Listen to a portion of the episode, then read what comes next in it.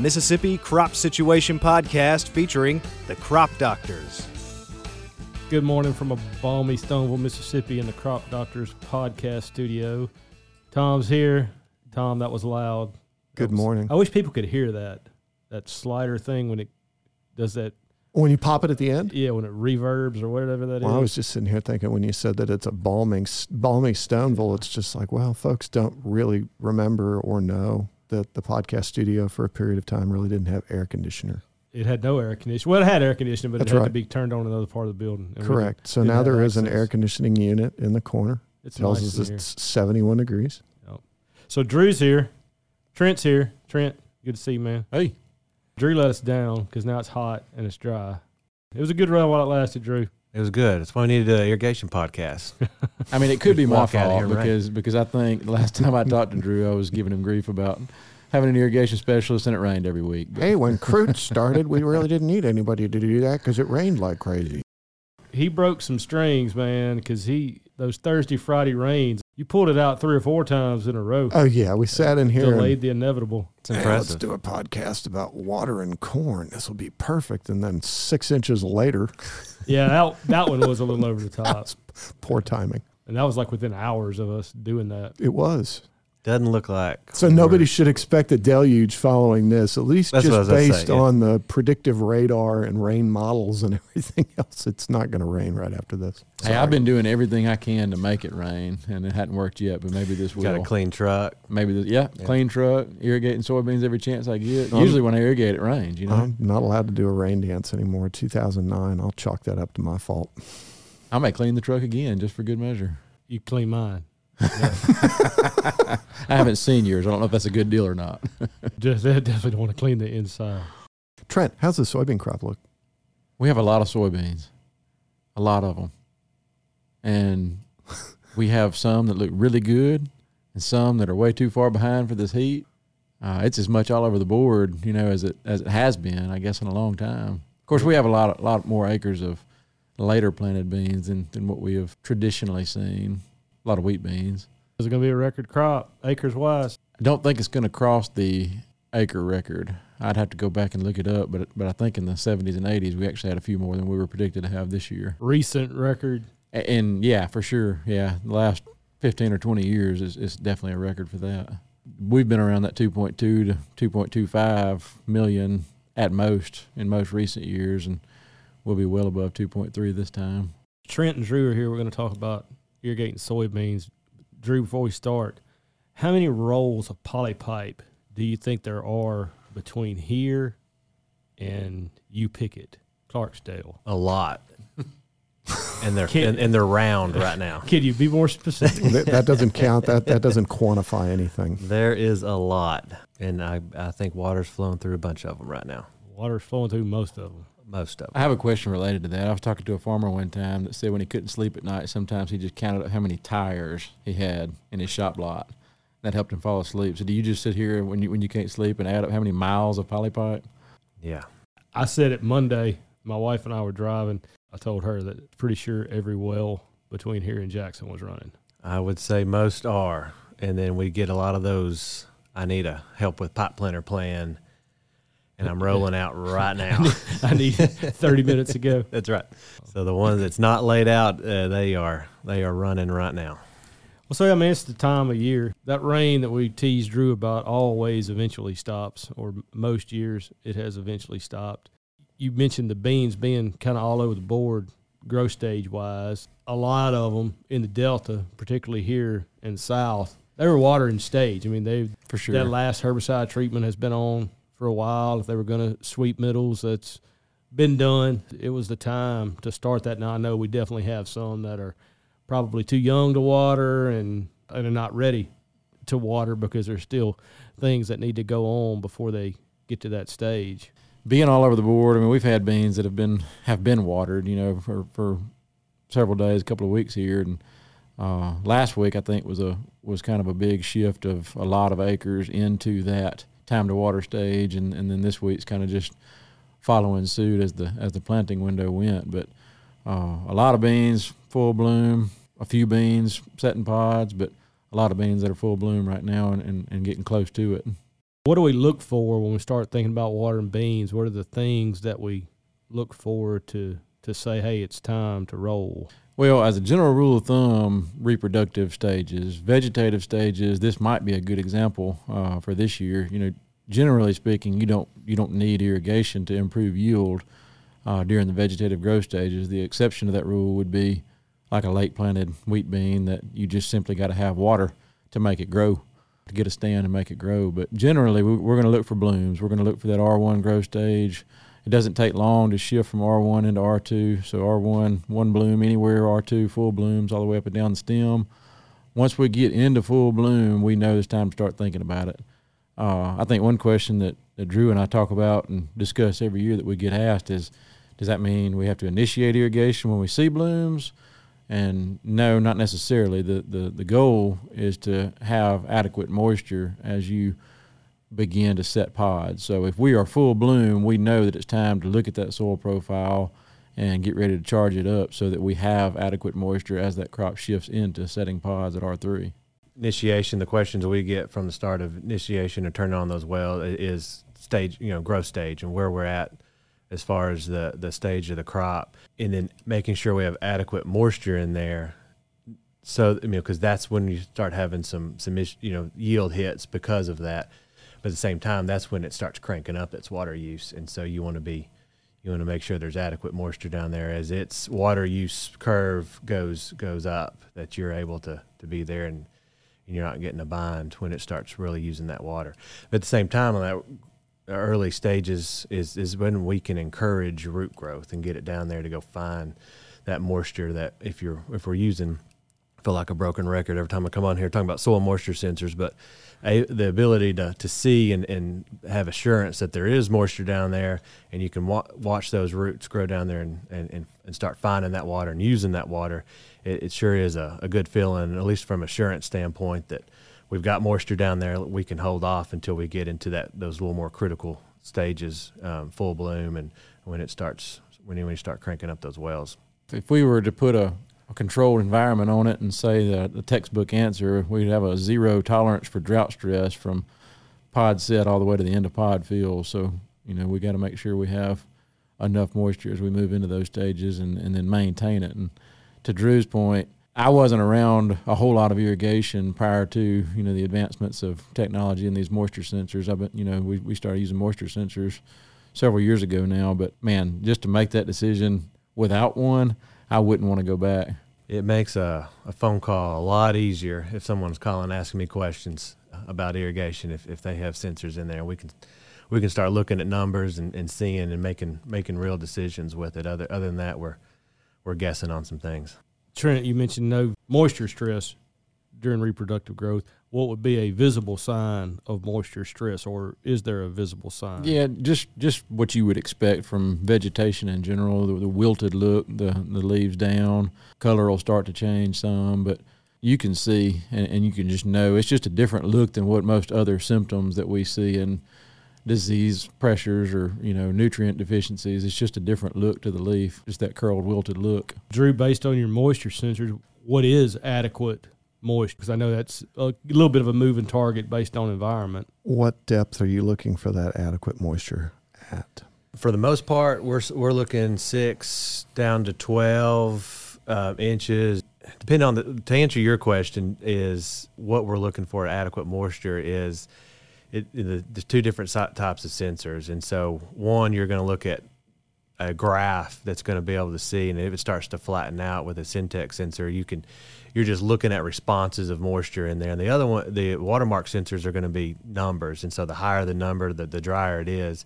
We try to have that number around 75 centibars during that, you know, R3 to R6 growth stage. We, we drop it down just to, to make sure and that should be adequate and not let it get past that that point but you know that it depends on the sensors that you're using so there's a lot of training and questions going on on using those sensors and how to assess that. I mean, that, that's the hardest part of soil moisture sensors is getting them, but uh, how to use that and, and, determine what's adequate moisture uh, in that. But for the most part on the depth, 12 inches, but we have this big gap. You know, we, we don't put sensor at every single inch going down, so we're taking making some guesses through there. But Trent, I don't know if you have a if you're looking at anything different with the moisture sensors. I, I'm seeing roots down to 24 inches on on a lot of the earlier planted beans and utilizing that moisture down there. So that's what's what we're trying to do on the earlier part is trying to encourage those gro- roots to get down there when you're when they're not in any any pressure for stress from yield stress and getting it down to 24. But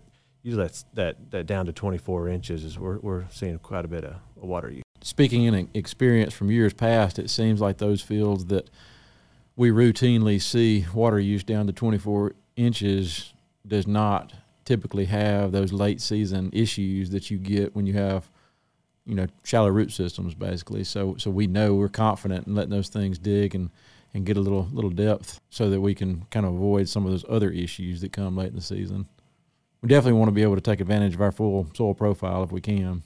Yeah, that's a lot of conversations you and I have is making some of those earlier irrigation decisions and we look at the moisture sensors and they're not really pushing it. They're not getting too dry yet, but we're not at, we're not using moisture down at 24. And so that's the decisions we try to make is if we're not feeling like we're stressing, let's let's let's let those roots keep digging. I feel a lot more comfortable if we can see action water use down at 24 inches before we start the irrigation. Does that vary based on soil texture?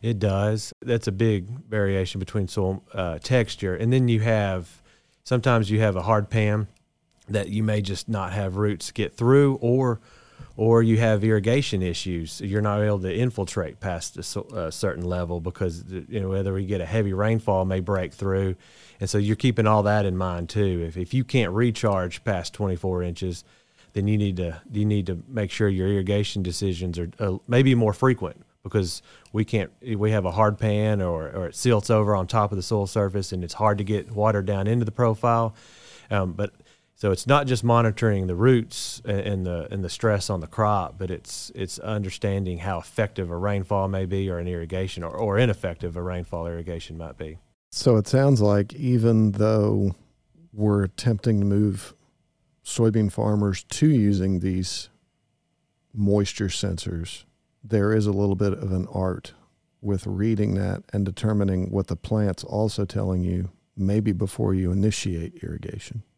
Yeah, I wouldn't advise anybody just to look at the sensors and not incorporate anything else into the decision on irrigation besides just soil moisture sensor readings only. I mean, there's a lot going on, and so you know, timing is, is another big part of that, and growth stage, obviously, the way we just talked about. But one thing too is is understanding if it takes six days to irrigate around on a certain well we need to be six days ahead of, of where we're going to be on that stress or that trigger standpoint.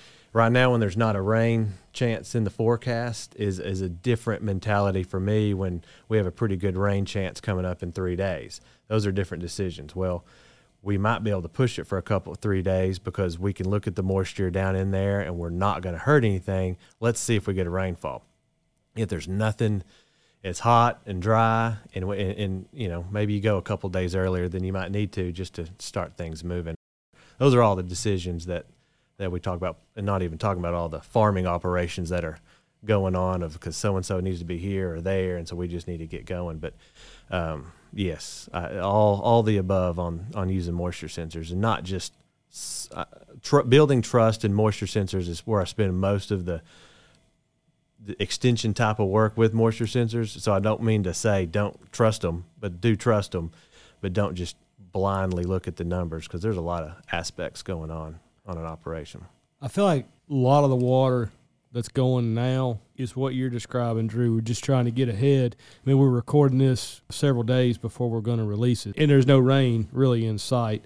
But we've had a few pop ups late last week and, and a couple significant rains in places if you were happen to be the the one that the cloud came over the top of. So I, I feel like there's a lot of that anticipating what's going to happen next week going on right now. A lot of it is just getting going and you know making sure everything's set up right and then getting ahead on those sets. You know, I may just be defending my job when y'all give me a hard time about it raining all the time and why do we need an irrigation specialist. oh, you're catching my on. my, uh, my my defense on all that is that I stay, you know, I re- rehearse and try to under, defend defend my position. It's easier to irrigate or manage irrigation when it's just hot and dry. I mean, there's not a whole lot of decisions once you get going. Right. Um, my colleagues out west is most of the water they're going to put on there is what they put on themselves. Some of the decisions and the and the advantages that we have having these occasional pop up water showers is, and I think that's partly why we have higher use and, in soil moisture sensors, is because you can take advantage of those pop up showers whenever we if you if you hold it off for a couple more days because you know you're you're fine and then you catch that free irrigation um, and then you start everything over and that that's where it's really in the middle of the season that's where the management starts so my defense is it's it's harder to irrigate when you have these occasional not harder but more more uh, opportunity for management Yeah, you're not irrigation. you're not on a just a straight That's right. weekly schedule or bi-weekly whatever it ends up being. that's my story i'm sticking to it No, I think that's a valid defense. I got your back. I agree with you, man. I think that's a valid defense. All right, Trent. The one thing that keeps popping into my head is when you say that the plant appears stressed or appears to maybe mimic drought stress, what type of mechanism is that plant putting out to respond to some environmental situation? So that's a, I mean, that's a defense mechanism of the plant, and I think, you know, for me, corn is the best example of what you see because we often see corn appear to be, quote unquote, drought stressed when there's obviously it's just a little bit hot outside. You know, we've had rain, and, and I think if we took a sensor and measured the, the available soil moisture, we would all agree that, that it was not drought stress. It would be a defense mechanism to the onset of the heat, you know, maybe the temperature or whatever that, that's causing this. So in, in the case of soybeans, I think to a certain degree it's the same way. It, will evolve into drought stress should we not provide water. But the first stages of what you see is just the plant protecting itself uh, as these environmental conditions are changing. It's compensating for a lack of something, and in some cases, it closes down, it stomates, That's and right. doesn't it doesn't transpire properly. Typically, based on air temperature. That's right. It's not a soil moisture deficit situation. It's something else that the plant's responding to, which I think then in most cases draws or creates a situation of alarm because everybody says the plant's drought stressed. It has not reached drought stress at that point. Correct. That takes a while for that to develop. Now, th- and that's a gray area that, that you get into because I don't know enough to even speak competently about when you should really say that's what's happening unless you had a sensor that would tell you there is no moisture available in the profile. I mean, that just goes back to the to the moisture sensor thing. I mean, you just said it, but I can't praise the tool enough. I mean, that is just an, an invaluable tool to be able to make an informed decision about what's going on uh, in the crop. I mean, obviously, temperature and all that plays an equally important factor into our overall yield potential. I mean, this insane heat is not going to do any favors for uh, improving our yield potential. I mean, we we we've seen it every time we've had record yields. We've had a more mild summer, particularly nighttime temperatures allow things to cool off and allow that plant to to regenerate and do what it needs to do in its life cycle. But this sustained heat coupled with moisture is a, a double whammy, I guess you'd put it, uh, to what it can do to the Well, and if you add wind in, you're Sure. drying the plant down with that wind as well. sure. And then its response to all of those variables differs. Mm-hmm. field to field because of soil classification and then available moisture and everything else factors into all of that. And that makes that even a more complex equation then to determine should I water or should I not water? Yeah, it does, and I think the pressure is put on us uh, and our growers as well because the one thing out of that equation that we can control is the irrigation, the water. You know, we can't control the temperature or the wind or any other environmental factor, but adding the water is a an insane benefit to, to what we can do to control some of all that. Drew, considering soil texture, when we have the you know silt loam soil, sandier soil that tends to seal over real bad in the second, third, fourth irrigation events, do you interpret your soil moisture sensor data differently because the penetration is not as good? Yes, and, and so first off, it just helps you evaluate what's actually going on. If if you're you're irrigating and it shoots across and you're at the tail ditch uh, a lot earlier than you expect, or you know, you tail ditch, you turn off the you turn off the well because you think you're done, but you you barely broke broke in any infiltration. You, know, we tried to apply it on a run time maybe 24 hours, and then you know it got out at 12 hours. You only applied half of what you see. If you're shooting for three inches, you only applied one and a half inches on there, so you have less water that you're putting it on that's shooting ac- across the field so you're not getting into the ground and just because it's this, the texture that's sealed up there. So the first off that's just more assessing what's going on. Are we getting infiltration? And if we're can we get it down to six inches? So we typically put our watermark sensors at six and 12 and so sometimes we may have a hard time getting it down to 12, or maybe we have a hard time getting down to 24. And so if we know that we can't get it down to 24 inches because of infiltration issues, but we can get it down to six, and at least we're showing infiltration down to 12 inches. I visualize that more as a bank. So that 24 inches is down there. Once that crop uses that water down at that depth, and we know we can't infiltrate down at that that depth. So once it uses that up, unless we get a, a nice rainfall that that can break the break it down and get down in there, that that's going to be gone. It's the only thing we can control from an irrigation infiltration standpoint in this scenario is maybe six to twelve. And so then I only use those soil moisture sensors to determine when I irrigate. And, and a lot of times because they'll dry out a little bit quicker, and so we will have a more frequent. Usually that, that'll turn into a more frequent irrigation because that that's the section that we're we're irrigating and we're, and we're recharging. And so you try to ignore the, the deeper depths if we can't get down there.